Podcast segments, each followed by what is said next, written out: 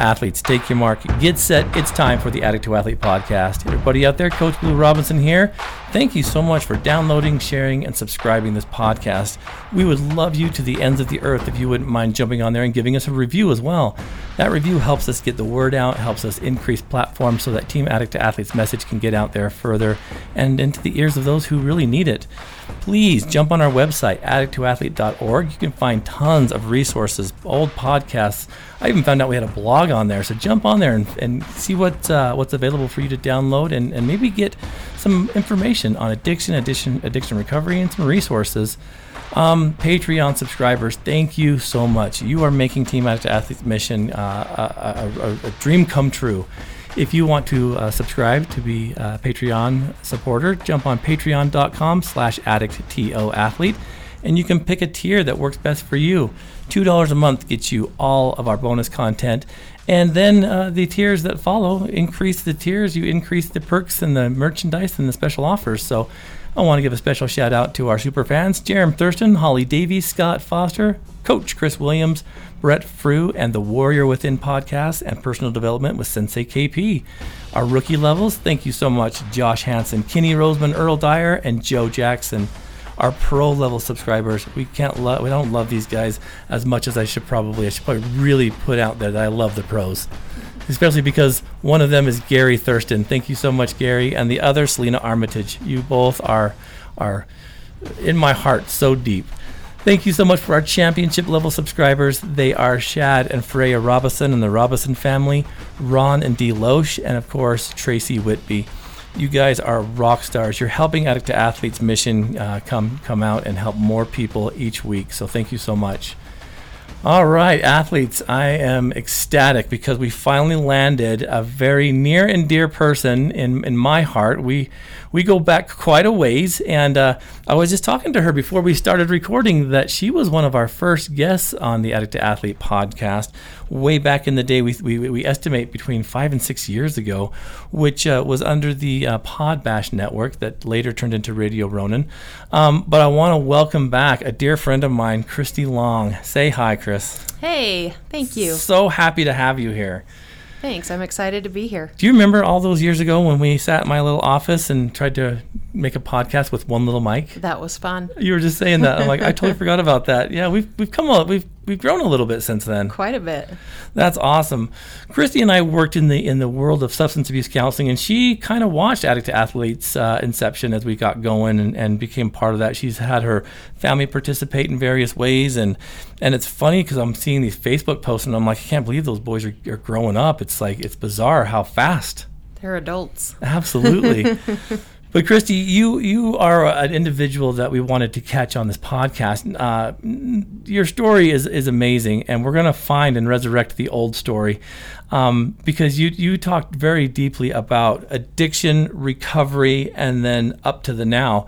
But that's been a few years ago. Yeah. We wanted to touch base with you today a little bit about maybe giving some I don't know, some some special advice to to those in recovery, specifically the women in recovery who sometimes feel or maybe think that their history is such that they just simply can't. And, and, fill in the blank after that, right? I, I can't have a good job. I can't have a good education. I you know I can't have my family system you know be as whole as, as I want it to be. I think you've proved a lot of those wrong. Would you mind giving the listeners a little background on you, and then we'll dive into what you've done over the last several years that's put you into the industry of of going to school to become therapist, having had your your SUDC, your substance use disorder counselor, to yeah. to help people, and uh, we'll go from there. All right. So a little bit of a background. Um, so addiction and alcoholism is run in my family, uh, and um, so my dad passed away when I was 14. My hmm. uh, my oldest brother was really into the into the drugs hard, um, and you know I I ended up dating people who struggled with addiction, mm-hmm. um, and I ended up having two wonderful little boys. Um, their dad committed suicide in 2004. Yeah. Um, I'm the one that found him, and it was super super traumatic most traumatic thing in my life right um, you know and from that point on i i really just downward spiraled for a few years uh, into the drugs myself and Um, you know, I got to the point where I lost my kids to DCFS. They were placed with my mom, so I didn't have anywhere to live. You know, there for a while I lived in my car because I couldn't be home with my kids. Right. Um, and so I know what it's like to be homeless. I, you know, I used to to fall asleep with a, a needle in my arm. You know, like I was in the bottom of the barrel. Um, blame myself for someone else's choice to take their own life. You know, and right. that is um, so far from where my life is today. You Yeah. know, it was a lot of pain back then, and um, I've had a lot of really good people believe in me through the years that has helped me learn to believe in myself. Yeah, yeah.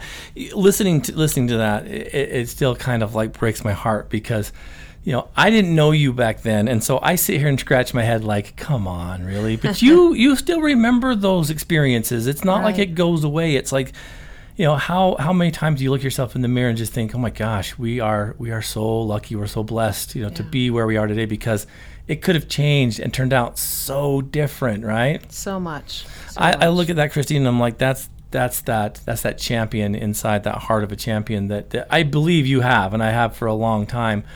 What got you into uh, a mindset of wanting to serve as a career choice? Because when I first met you, it was at the Utah County Division of Substance Abuse. You were working in the intake kind of uh, part where people come and do their assessments.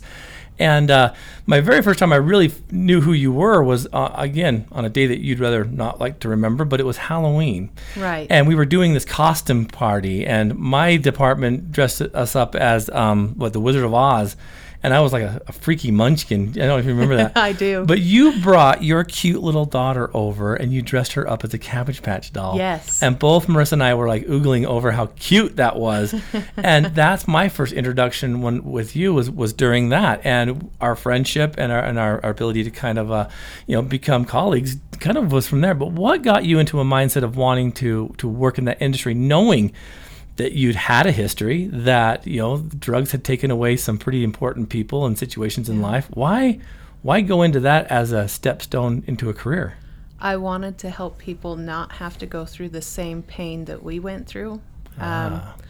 and not even that, just that, but to help people who were going through similar situations to know that there's hope and there's light at the end of the tunnel. that is amazing. Now did you think of that as you were applying or were you like i hope i could be a little bit of a help but like that's a pretty big that's a pretty big wish list. Yeah, well, you know, at first when when I very first was hired on down with the with the county, um, my friend that was working there in in uh, drug court said, you know, you should apply, you'll get you'll get hired, and I was like, no, they're not going to hire me. I'm a drug addict, you know. talking yourself Uh, out of it already Yeah. yeah And she's like, Would you just apply? You're going to get the job. So I actually started at Foothill and had- had worked there for quite a while before I met you when I moved over to the actual Health and Justice building. Um, and from there, you know, it was when I was working at Foothill, my boss there, um, I had applied, I was going through school. I thought I wanted to be a nurse. And, and uh, she and I sat down and I said, You know, I think I might want to. I might want to be a therapist, like do some more hands-on stuff. And, uh-huh and from there, I decided to take that turn and, and get my substance use disorder counseling license. And, um, you know, it was going through school and seeing that, hey, I can get straight A's. Um, I can do this. Sometimes I'd still, you know, I still had that negative thinking, trying to tell myself I wasn't good enough, I wasn't Oh, yeah. smart enough. Um, but I started more, you know, with each step I could take, and I could see that it was that these dreams were coming true, and that I could help people. Um, it just kept kept building. You know, I was like, well, if I can help this person, maybe I can help two people, and then maybe I can help three. yeah You know, so I, I love that. The mentors, the people that are, are along the journey, and we'll, we'll get into those uh, on your journey here. Um, I know who you're talking about, the, the, the, the boss over there at Foothill. Yeah. And it's kind of a cool thing. I think, and maybe I'm partial, but I think the years that we were there were golden years. Absolutely. I mean, it's where Team Addict to Athlete started 10 years ago. You know, we're, we're almost approaching our 10 year anniversary I for know, Team Addict to Athlete. crazy. It blows my mind. But with, with some of the mentors of, of ours, very much in common, um, I think for a period of time there, things were it, it worked so well. It was a dream team. It was the dream team. And obviously, Yes. you, the dream team can't work together forever because they gotta we gotta go out and do other things too. But there was some neat experiences that we had there, and I loved when when you did cross over into that counseling side because you and I got to work together doing things like like the dual diagnosis groups Yeah. and the the PATR groups and those kind of things. And I, and I loved it because um, all hearts were beating in that same rhythm. Was that what was that time like for you? Because again, you're like new to the game. You're like, I, I want to do this. I'm, I'm doing this. We can talk ourselves out of, of doing a lot of this stuff. But now it's almost like, okay, you can do this. You've got the, you've got your degree now to do counseling. And I remember telling you, I'm like, hey, let me tell you about what you can do, scope of practice with this. And you started changing lives fast. Well, you know, so I want to back up just a little bit. Um, my oldest brother, um, with his addiction, he he was he spent a lot of time in prison. Right. You know, that was the answer back then. Just send him to prison. Yeah. And so I was, um, I don't know if raised in the prison culture is the right term, but I Aware remember of the prison culture, yeah, yeah. I remember going into the prison to see him and telling my mom, "I'm going to make a difference with this population someday." That was way before I ever even thought I could, you know, be a professional in this field. What do you think your mom thought when you said that? Um, she was thinking. I'm. I bet she thought, "Yeah, right. Yeah, You're not going to come into this I'm prison and you. work." I'm not letting you go in here. Yeah. Um, but she also was the first one to tell me the prison's not full of garbage. You Yeah. know, it's full of people who have made mistakes and they're human beings. That was one thing I appreciated about you and just the way that you carried yourself is because our, our hearts beat at that same rhythm. Yeah. And I remember early on us talking about those kind of things about like the, the good that's still there. Right. Um, I'm interested though, how did you see past all that? Because not a lot of people can. I remember when Addict to Athlete with, with Lomax, and we'll talk about Lomax in a while, but when he helped get Addict to Athlete started at Conquest, Yeah. and we did a 5K up there, people, when they did a news story on it, people came out of the woodwork to be trolls and to, Yeah. to downplay that. And I'm like, oh my gosh, they didn't get to have the experience I had with talking with these people, running next to them. right. I, I'm curious, how in the world did you get to see past that? Because the prison equals scum, but you Well- saw something very different. And I still do. Yeah. You know, I I knew who my brother was as Yeah. a person, yet I seen how he was labeled, Mm-hmm. and I knew he was so much more than what he was labeled as. And in um, in working with him and being his sister, I met a lot of people who, you know, these young guys who had gone into prison in their, you know, late teens, early twenties. Um, and they learned how to survive. It wasn't a life they wanted to live. Being in prison isn't cool. It's not what they want. It becomes their way of life and what they're comfortable with. You know, they they start to believe they're a nobody out on the streets, but when they're in prison, they're a somebody. And to me, my brother was always a somebody, whether he was inside or outside of the prison walls. And so I wanted to treat people the way that I wanted my own family treated.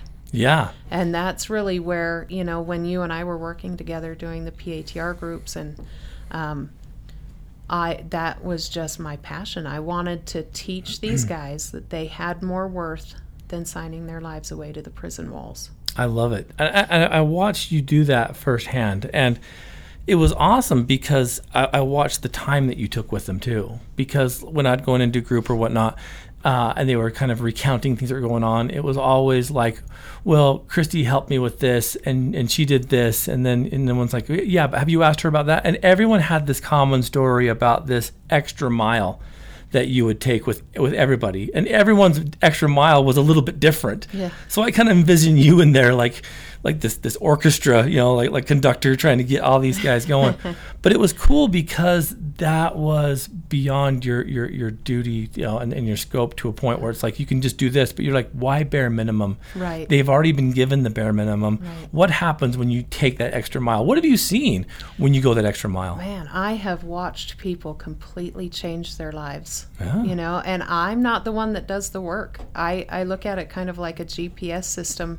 Mm-hmm. I calculate the route, they are the driver, you know, and so and if they don't choose to take that next right turn, we recalculate and we we try to make the best of, of the next possible route, you know, and and I've watched families heal together. Um, you know, my brother right now has a little over three years sober. He's uh, he's got a new little baby. He's bought a house. He's married to a wonderful person, and um, those are the things that happen when when people start to believe in themselves. Yeah. You know. So I just I feel like I just believed in them a little bit until they could start to believe in themselves. it's important to have i think that i'm glad you, you touched base on it because so often people in addiction um, they kind of get into that, that mindset that no one cares that no one's watching and the ones that do are the ones that ridicule and mock Right. um, you kind of being that person that cares uh, you know not just for, for your, your clients and the people you work with but for your family and stuff um, I think again, I think you're a lot like me. It's it's how do we how do we heal the healers when we need help, right? Right. And I think a lot of times is we lean into it a little bit and we're like, we do things for ourselves, but all the same breath, I think it's amazing. You've talked about before we started recording about mentors that you've used along the way. Yeah. Um, and I think that that's such a crucial thing because you didn't get where you are alone. You did the work, but you had some special people. How important is it for, for women or even men for that matter to find, uh, to find a mentor? It is so important. That has been such a crucial piece in my recovery and in my complete lifestyle change. You know, if I hadn't had people there to believe in me and push me, you know, I never in my life thought that I would be where I'm at in life today. Yeah. You know, I I'm a single mom of three wonderful kids and you know, we don't fit into that stigma of your We'll typical put four single kids. We'll put Mike in there too, right? I know Right. Mike will listen to this. yeah, we'll put Mikey in there. Um, but you know, we don't we don't fit the typical single single parent stigma. Yeah. And um, and I I just I wouldn't be able to help people the way that I I feel I can. Um, and again, I don't do the work for them. I I try to be that mentor piece for people. Um, and without me having my own mentors, people believe in me along the way, I definitely wouldn't be where I'm at. Well, I'm, we're going to do a, a few name drops here because I know your mentors because they were mentors of mine as well. Right. Um, uh, and and I've got to get him on here, and I have no idea why I haven't yet. I don't know. Maybe he'd stiff me, so I might need your help convincing Richard Nance to be on our podcast. Ooh, I bet I could help you with that. Richard um, was our boss at the county, Yes. and ultimately the one that gave Addict to Athlete the green light too. You know, Bruce. Chandler said, "Hey, let's do this." Richard Nance was like, "All right, let's see what he can do with this." Right. Um, Richard, uh, a- an amazing guy. He does. He's got his hands. In, he he has his hands in so much stuff. Um, you've used him as a mentor, and it's so much. it's it's awesome because Richard, people are afraid of him, right? They're like, "Oh, Richard, oh, what's he doing here?" Yeah. And I love it because he's got a heart of gold, and he, he'll never he'll never say that out loud. No. but you and I can say that because we've seen it. Well, you know, I just have to throw in here really quick. Um, so Richard and my oldest son have the same birthday, nice. and not only is Richard one of my biggest mentors, but my oldest son wants to be like Richard when he grows up, That's and I awesome. to me that is so cool. yeah, You know, um, I still, you know, Richard has seen something in me that I didn't see in myself, and um, and he invested his knowledge and, and time into me to help me become who I am today. And you know, even still today, I talk to him frequently. Um, we sit on the Utah Substance Abuse Professionals Board together awesome. um, and he just he never gave up and when i started you know doubting myself he would say no let's look at it this way you Yeah. know and, and he always took time um, as the director down there he uh, he told me once you know that he treated his employees as they were you know like if they need something it's an individual thing you treat people like people Yeah. you know and he's not my only mentor to say that you know so i've just that's one of the biggest things I've learned from several of my mentors is to treat people like people. Absolutely. So It's interesting you say that too because my first experience with, with Richard was before I even worked with him. And it was as an up and coming sudsy in an internship at a program where my boss at the time um, didn't like Richard because Richard had boundaries. And he's like, You operate in this if you want our help, and then we'll help you. And he got a bad rap. And it was interesting because when I met Richard for the first time, I'm like, well, no wonder my former boss didn't like him. He he's he's a man of integrity. Right. He like you do it this way because none of us want to lose our license or go to jail. And I'm like, aha. Right. And the cool part about that was, you know, even as an employee of his, I felt very secure in that they knew what they were doing. Right. He knew what he was doing, and and, and so for me, I'm like, I, I get that, and I, I start seeing, all right, it's interesting who we choose to like be on our journey, Right. and because you're right, like you know, these these people with morals and values and integrity, they're harder and harder to find these days. They're out there.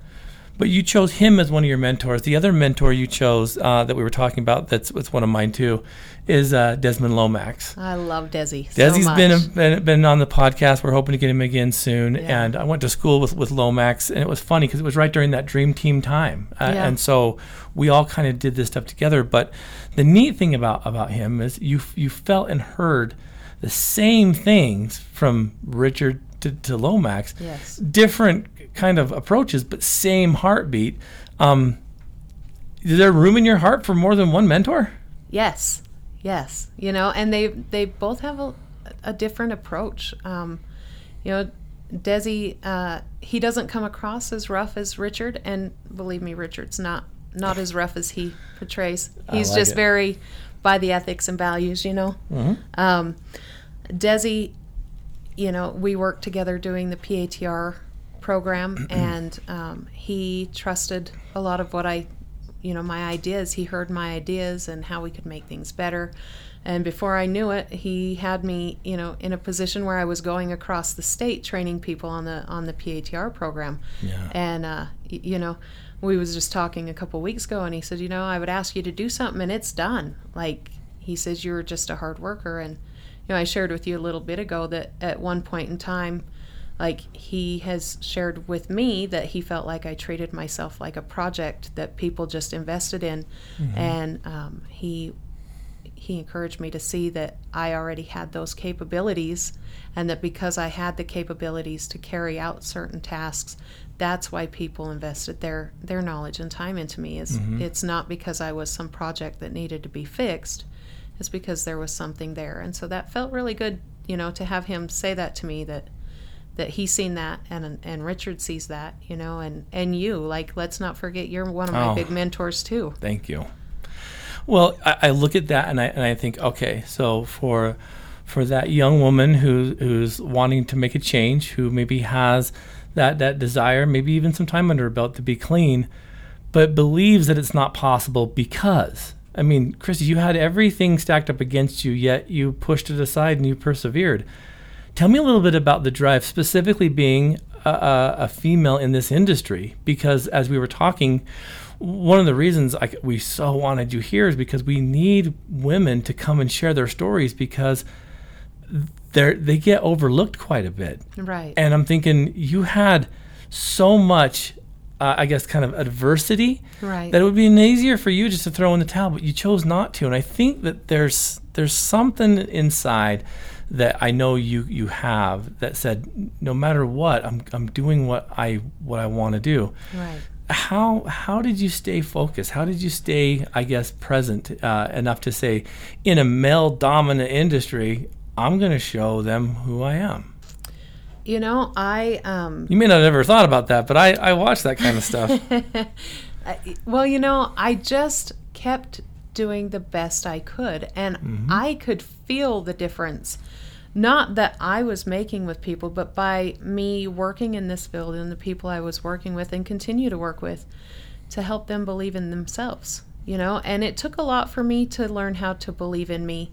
Um, and in fact, I, you know, when I was in active addiction, I I did not live in my integrity. You know, and today, that is the number one thing. You know, I say to thine own self, be true, Yes. one hundred percent. oh yes. And sometimes that means, you know, it means things get a little harder for a minute or you don't make as much money or you know you don't have the the perfect dream job i'm still able to to take all of that live in my integrity to thine own self be true and i keep pushing forward because i'm worth it today I, I love that. I love that principle, listeners. That's something I think you need to maybe rewind and listen to once more because I'm a firm believer that we shouldn't just settle. And Yeah. that if something's going on in your world that's not kosher or congruent with the way you want to live, then who who's going to be the one to change it, right? Right. You are.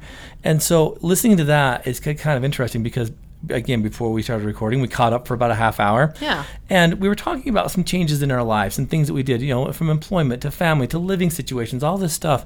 And it's like if we're not happy we're doing it wrong. And so why stay stuck in a, in, a, in, a, in a job or at a school or in a relationship that's not producing a positive you know vibe by nature? It's like Right. you know what? I'm i'm kind of getting into that consumer paradigm that's not you you're not No. just one to just sit there and, No. and just let things happen you're you're a producer and so um, when life's adversities have been thrown your way and your integrity has been questioned um, i love the fact that i've seen you move and not settle You're right. do you recognize that in, in some of the stuff you do I do. Yeah, I do. And and you know, I um so I have to hurry and give a quick shout out to Mike J. yeah Uh who helped me finish grad school mm. so that I could be where I'm at today. Um, you know, Mike Mike Jorgensen, Another mentor. a, another mentor of mine. Um, and through all of this, you know, I never dreamed that I that I could accomplish school, let alone be on the the ending side of, of grad school, right? Yeah. Um, I hear you. and in education, in jobs, in relationships, I know my worth today and I'm not going to settle. Like I that is one thing um and you know you have taught me very much that a relationship is a privilege not a right. Mm. Yeah. And I very much live by that Oh, today. thank you Very much live by that. You know, and I don't need I don't I don't need relationships. I'm still single today. It's Mm-hmm. good. I'm good with that because I'm not going to settle Yeah. per se. You know, and it's not to say I haven't met some really great people. Um, I'm still working on me. yeah or that you're You know? picky beyond recognition It- Right. it's no you still feel like there's stuff that you need to and want to accomplish before Right. You know, and and I I don't want to look for my happiness through someone else, Mm-hmm. right? I want to create my own happiness and find someone who's already created their happiness and, and bring it together. oh my you know? heck yeah And um, the Will Smith little talk that he gives kind of stands out to me with that. But, mm-hmm. you know, I know what I bring to the table today when it comes to my career, when it comes to education, when it comes to relationships, when it comes to being a mom, you know, and it's my job to teach, especially my children. Um, how to live within their integrity, how to be Mm-hmm. Honest with themselves so they can be honest with others, and how to treat people like people because Yeah. you never know what somebody's going through. You know? yeah, you know, I, I hear that and it, and it gives me cold chills because um, I've seen it firsthand from you. Um, I'm going to shift gears and throw a curveball at you and say the last time that I remember us like being part of Addict Athlete together was several years ago and the Provo Half Oh Marathon. my gosh. and it was me, you, Zach, Josh Hansen, and the world. It felt like right. Right. And our job was to be the sweepers, which is kind of the hardest job there because you're last, right. right? Um, I remember Zach this whole time, and I remember we're talking, we're having fun, and about what uh, I'd say about four or five miles in, you're like, okay, I think I'm gonna have Mike come pick me up. And and you're like, how far do we have to go? And I'm like, I think we have like a mile before we're on the mouth of the canyon. Unbeknownst to me, your son was calling Mike and saying, "You're not coming to get her. She's gonna finish this." I had bronchitis. That was the most terrible idea that I ever had to think I could do a half marathon as a sweeper. Yep. I mean, the sweepers were sweeping the sweeper. Yeah. And it was awesome because halfway through, I'm starting to get nervous because I'm like, all right, um, I can tell she's not happy. And, you know, where the crap is Mike? Right. And then Zach leans over. He's like, he's not coming, man. He's not coming. She's going to finish this. And then it hit me. I'm like, okay, if, if he, if, if Zach believes enough in his mom to finish this, then what am I doing helping her try to find a ride? and you remember we just kind of leaned into it a bit and we started like okay we're gonna we're gonna run to that and we're gonna walk and we're gonna run to that and it was it was awesome christy because i don't think you realized the gift that you gave me where f- at that time i was doing tons of like stuff but i wasn't coaching as much anymore and i'm like I f- i'm like this is why i started addict athlete so that i could coach And as we're running, I'm noticing that not just you're listening to me, but Josh is, is running with us, and all this stuff is going down. we get closer and we're getting closer, and it's miserable. And you're like, holy crap. And once we get out of the canyon, it's like, I have to go that far now. I know where the county building is, and it finishes right by where we used to work. What the heck? And uh, the coolest thing was when Shad brought Emma. Yes. Up there, and that was, little girl saved my life that day. You got to push Emma that day. What was that like for you? You know, she completely saved my life that day. And that was, I felt like she was my little angel that helped me fly through the finish line. You know, we went, we still went slow, but I, two blocks away from the finish line, thought I was going to pass out, and I had this little girl in this in this race stroller, and I thought we're going to do this. Mm-hmm. Like we are going to do this. That day, that little girl saved my life. Absolutely. I would have quit. I would have walked away. Like and and having her there and she was so excited mm-hmm. you know and it was really cool to be able to have her there and realize that that's something that she loves to do so much um, but she doesn't have the little legs to run for herself yeah and so i was able to provide that even though i was going super slow and you were there pushing me still yep, we were you and zach there. josh yeah, you guys were still pushing. we pushing were all me. there together. And I was so embarrassed up until the point that that uh, we met up with Emma.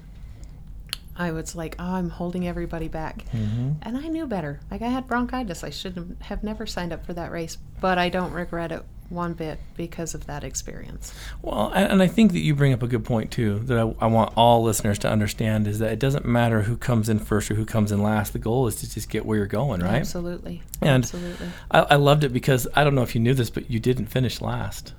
I know. I think you yeah. uh, made that happen on purpose. Yeah, absolutely. and to me, it was one of my favorite races because it, to uh, again, no one finishes alone, and that's what I loved about what that meant is that your son believed enough in you, and I guess felt that his, your range of being able to ground him was out of reach. And so he kind of kept saying, "No, don't come get her," and uh, and I love that because um, we had great conversations, we had yeah. great triumphs, we had great. I mean, we had Josh Hansen there, the stand-up comedian, right? I mean, it was so great. Fun. It was so much fun. But I'll always remember that as being kind of one of one of the highlights of Addict Athlete's career so far, is because um, it's hard when we want to give up. And someone believes enough in you to like say, ah, "I'm enduring the suck with you." Yeah. Um, how often do you think you do that for people without even realizing it? That like people want to give up, and you're like, "No, you've got a little bit more in your tank," and maybe don't come out and like tell them you're going to finish this race. It's more of we're going to do this together, and then by the time they realize they're done, right? Right. How often have you seen that in your own life? Um, even with clients you've worked with, you know, that wanted to give up. I I don't like to take the credit for any of that. Um, mm-hmm. I tell them right from the get go that we're in this together. Right. You know, I'm not going to do the work for them, but I'll walk by their side. Yes. Um, and I think that's huge because I had to have someone walk by my side, you know, and uh, and I still do. You know, mm-hmm. my kids are by my side today, but um, when it comes to those that I work with, like, I hope I'm giving them that piece of hope.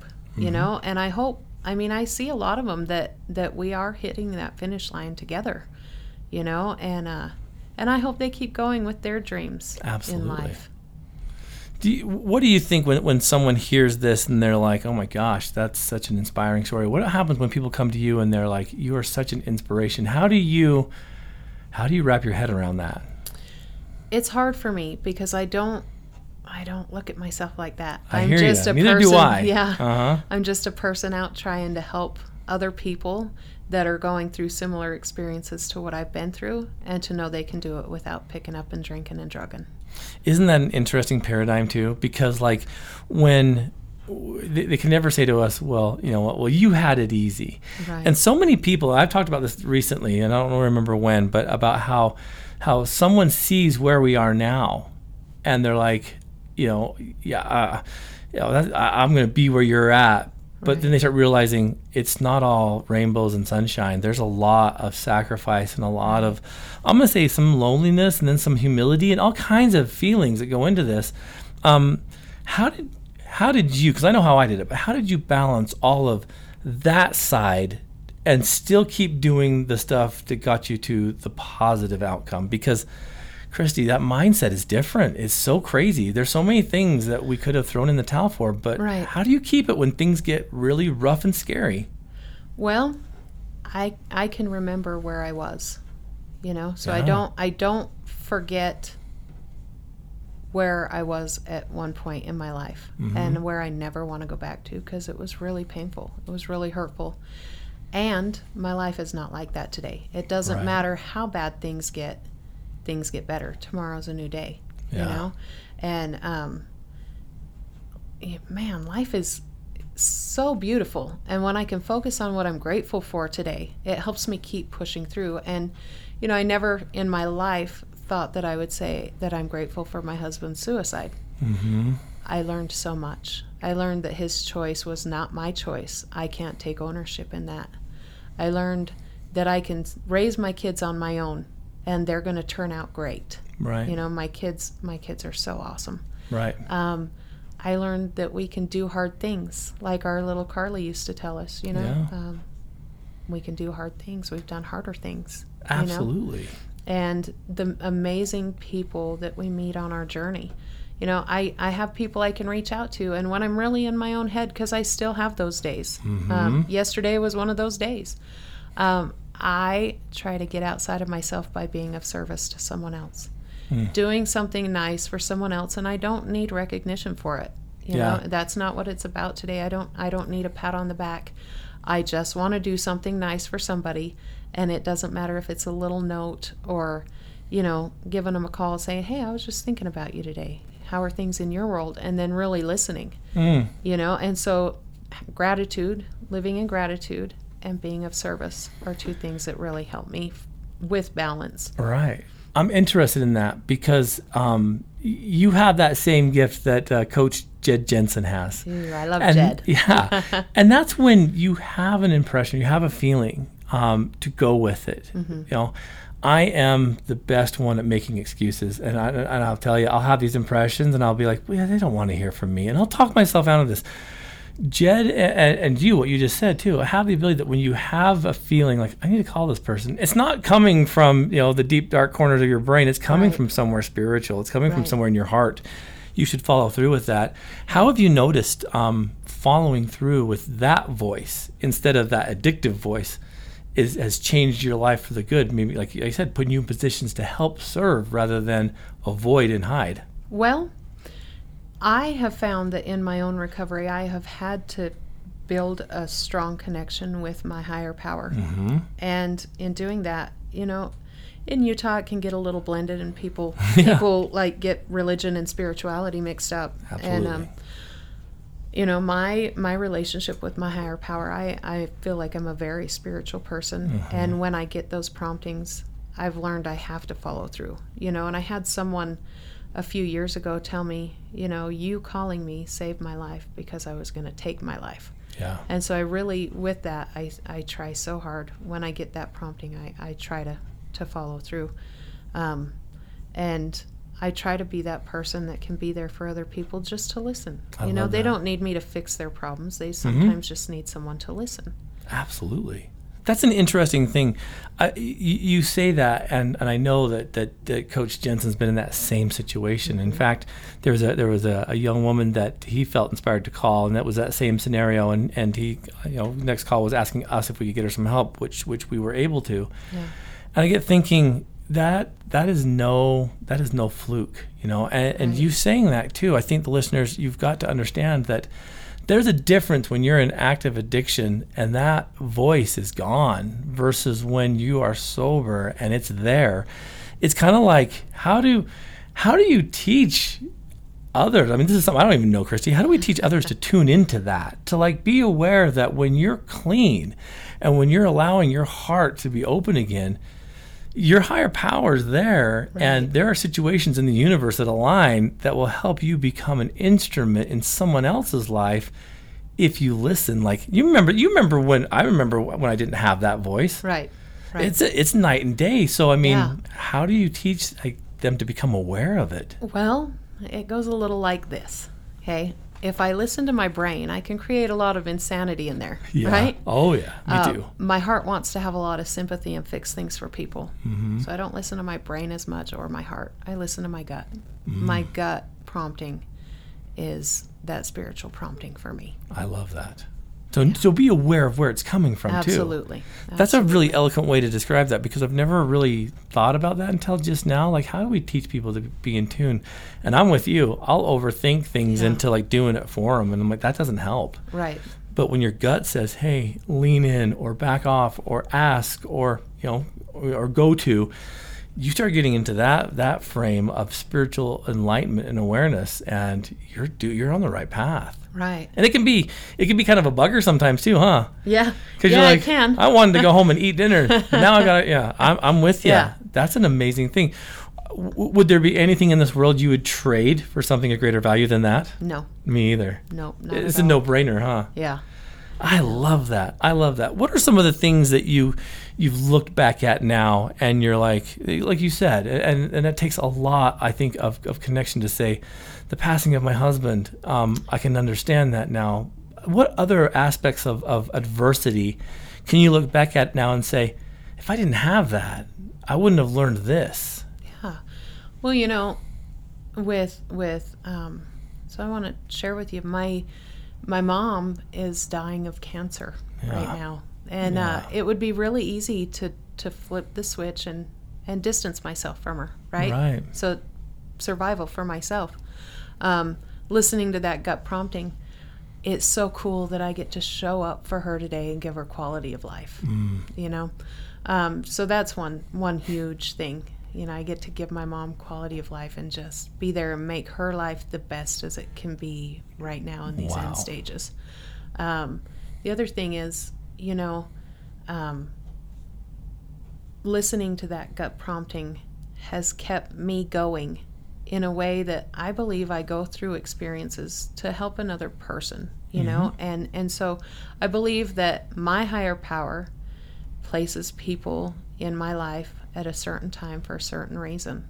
And I can't ignore that, right? Because it's not just I mean, you know, I've I've been a, a recovery coach, I've been a you know, a team captain here with Addict to Athlete. I've I've done the 12 step uh, sponsorship, you know, and um, I can't fix anybody else's problems, but I can share my share my experience of recovery with them. Yeah. That that it is possible, you know. I mean, you just keep pushing forward. Do the next right thing. Tomorrow is a new start. Absolutely. I, I think sometimes we forget how how how simple it really is when we try to like look at the complexities of, of recovery. Yeah. When when you really pull back layers, it's not that difficult, is it? No, That's the beauty No. of it. Like we're all trying to overthink this, aren't we? you know, I I shared with you before we before we started here that on Saturday um, yes. I'll have 15 years sober. Fifteen years. And to me, that is so crazy. So crazy. Like, I can think back where I was 15 years ago today. I was in Tijuana, Mexico, doing things I shouldn't have been doing. yeah. And, you know, here I am 15 years later, and I have a life I never dreamed was even possible. And it's not always, it's not always about me. It's about other people. You know, it's about um, sharing hope, like letting people see that that things are possible. And and you know, it's not these materialistic things. I shared with someone today. I made a a dream board with these materialistic things that I wanted. And I have all those things, and they don't matter. You know, Your dream board's been Um, been fulfilled, and you're like, meh. it's not those materialistic things that matter. It's the internal peace and freedom. It's what I'm able to do as a mom, as a mentor, as a sister, as a daughter. Yeah. You know, um, my my oldest, or not my oldest, my brother Russ. He's Mm-hmm. just a few years older than me. Um, he had a stroke on my sober birthday last year. Oh my heavens. Um, and I was so surprised that my first thought was not to go get loaded. My first thought was, I need to go help my brother's family. You know, they're Yeah. going through a lot. And, uh, and you know, it's just like turning the tables because when I was getting sober, he's the one that called. Well, when I was using, he called every day and said, You know, I love you and I'm here when you're ready to get help. I'm going to help you.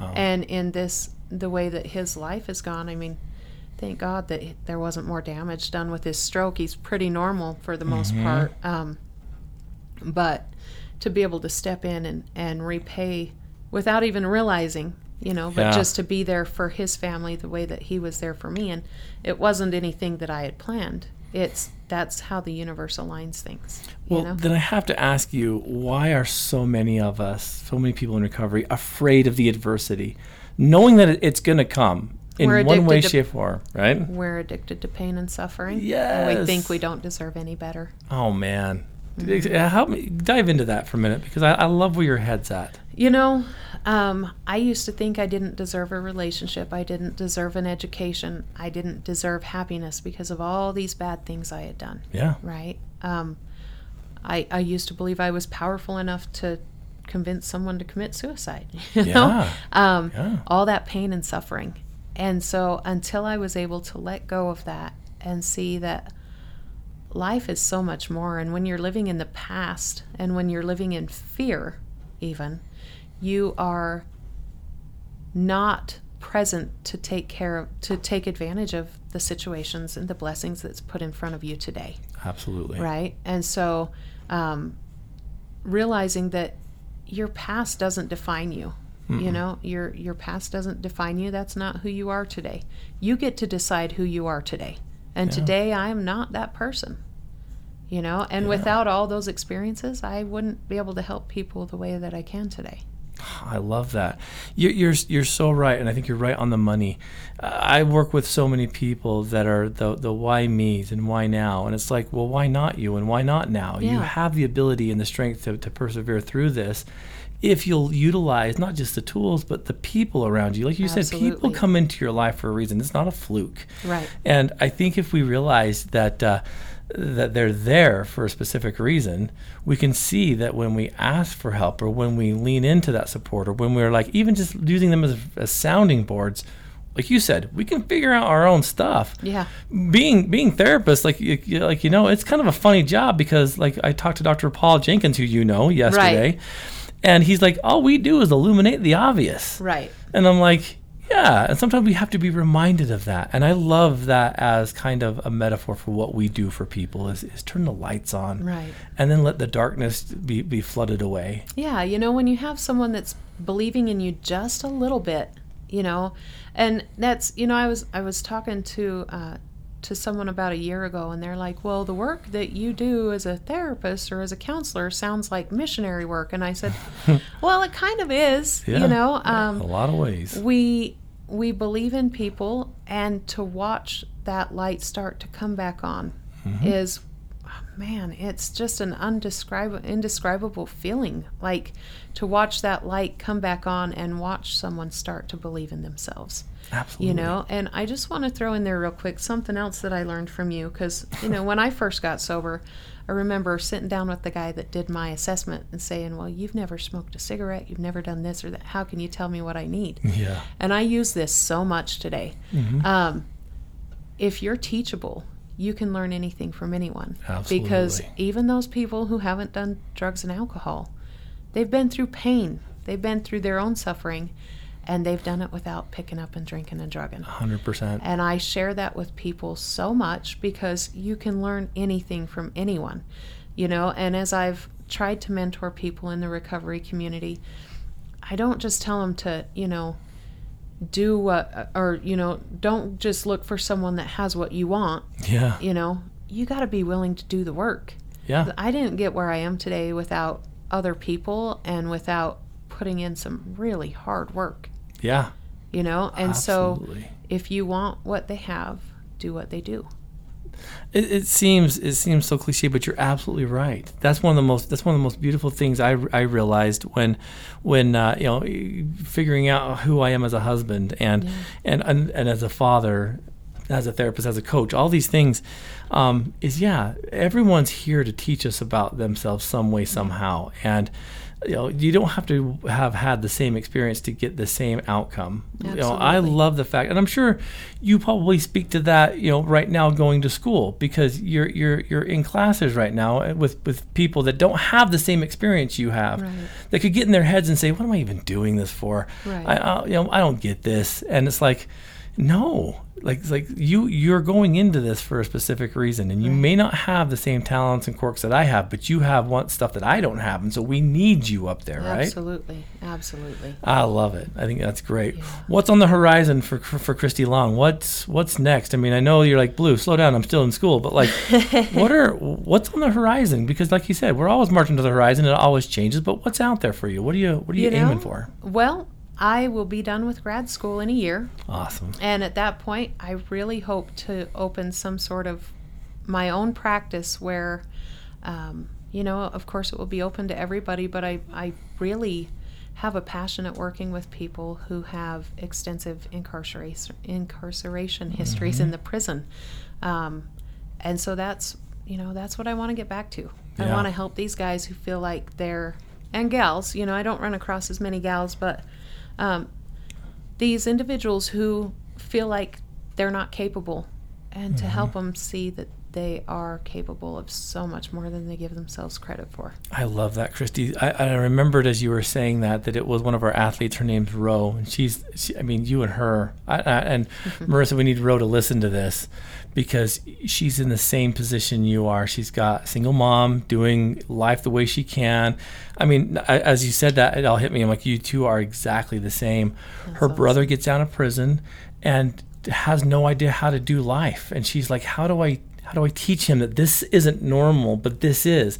You know, she told me one time that he, he brought home some person that he wanted to help, and she's like, "Hey, I'm so glad you want to do that, but not here. Like, you know, we can't. Does that make sense?" Yeah. And she's the one that brought up that point of interest that like there's there's a lot of bridging that needs to be Yeah. built between there. Marissa uh, got me hooked on TikTok. It's a horrible, Oh, it's horrible terrible. addiction. But there's this guy on there who'd been in prison for like 21 years, and he he came out, and the very first one I saw of him was him telling the, the public at large what it was like coming out because he said they pushed me out of prison. They gave me this plastic thing that said had money on it, and they're like, "Okay, go." And he's like, he went to the store and just stood there, had no idea what do I do with this. And then once he found out you had to put it here and slide it there, it asked for this thing called a pin number. He's like, "What? What? What's a pin number?" And then some lady came and took him under his wing and kind of showed him the ropes. But Yeah. it was like, holy crap.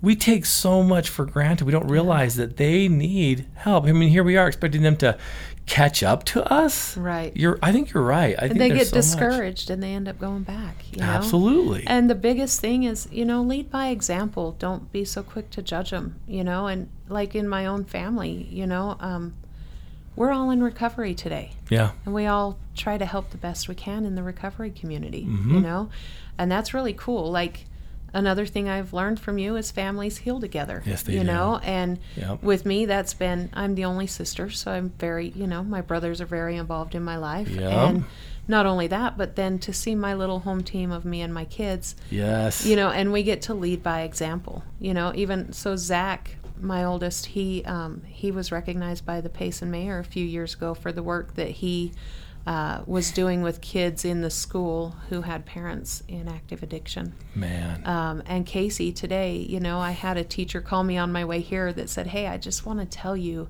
how impressed we are with your son.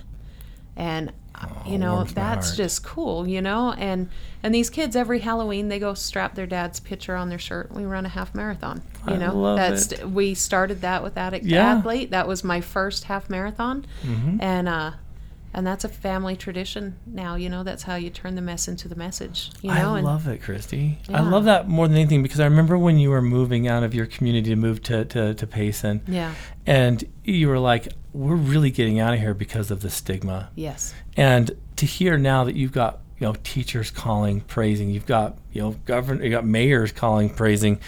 It's like all those kids needed was for you to say, "Hey, enough. We're we're moving on." And I that to me is is huge because I remember that was a big part of our last podcast was some of that stigma that followed you. And it's like, no, you create your own, and Right. you did it.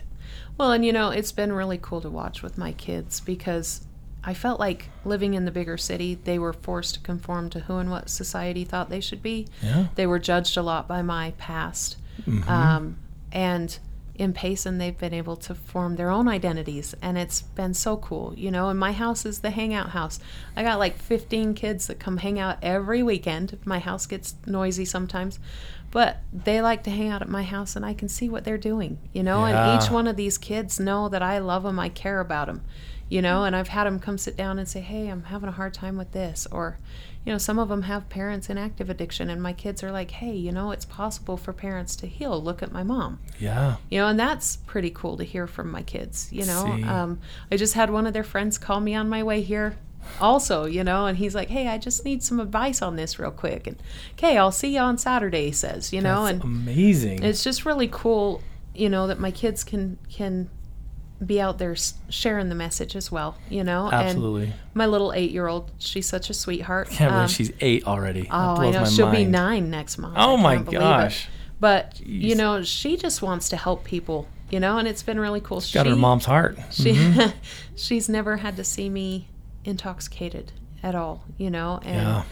um, we focus on health today, not not this crazy, you know, society's view of what's beautiful, being skinny and this and that. We we focus on the inner beauty and living in values and um, and just doing the next right thing. And she tries, you know, she come home the other day and she said, "Mom, there's a, a girl at school that's going through cancer, and I want to give her some money. Can I give her some of my money?" You know, how many nine-year-olds do you get that say that? Not you know? many. Not many. And so I just I feel like my journey has helped shape these kids. They could have taken such a different direction Could with have what gone they've been so through. different. Yeah. You know, and again, they've done the work. I'm just guiding them. I'm just a, a vessel that a higher power's working through to help them. You know, and, and they're Uh-huh. helping other people. I know that's true because I see your Facebook posts all the time, and it seems like the Longs are always out doing something epic. Yeah. I'm like, we got to catch up with the Long family. They're down doing dune buggies and, and stuff again. But Uh. it's true, and, and you know what? When I and, and I'll, I'll be honest with you, as I stay, I, I, I Facebook stalk quite a few people that I love, and as I'm looking at your family, all of them are smiling. Yeah. They're they're just it's genuine, Christy, and, and I'm like that. That to me, you can tell the forced smile versus the real smile. Sure. And for years now, your family's had those real smiles, and is it, it to me? I mean, that's that's the ultimate paycheck. Yeah. Oh, absolutely. You know, and the really cool thing is every Sunday we take turns between my house and my brother's houses, and all of us get together. So it's my brothers, our mom, their spouses, their kids, my kids, you know, and and it's family love, family gathering together and everybody's always always smiling and it's genuine and you know, it's the best thing because honestly, I thought that it, I thought that the three of us that struggle with addiction, at least one of us would have died. You know, Yeah. and so to see where we're all at today, and we just want to help other people see that it's possible. You know, I love it. it's You, you again, that that's your your your family's heartbeat beating at the same rhythm. I, I love it, Christy. That's why it's been too long. We needed we needed this earlier, but I think it happened today for a specific reason. So thank you for spending some time with us today Thank and you. and jumping back on here, old school style, right? right. It's awesome. I love it. You were there Thank since you. the beginning. Athletes, you've been well fed. I hope that this has helped. Um, take Christy's words and, and the inspiring message and apply it to your life. Ladies, we need your stories. Don't hide. Come out come out of that darkness. Show show the show the world who you are. Um, and I know that you can get in touch with Christy through social media, and she's always there to say hi. She's always there to help. Believe in yourselves. You know, Heck believe in yourselves, and you do this. Absolutely, do it. It can be done. Absolutely. because uh, no one's going to come pick you up because your son's always telling him to pick you up at the finish line. I love that. It's a great story. Athletes, again, thank you so much. wanted to give Radio Ronan a shout out. Thanks so much for allowing Addict Athlete to be part of the Radio Ronan podcasting network. And athletes, until next time, go turn that mess into a message.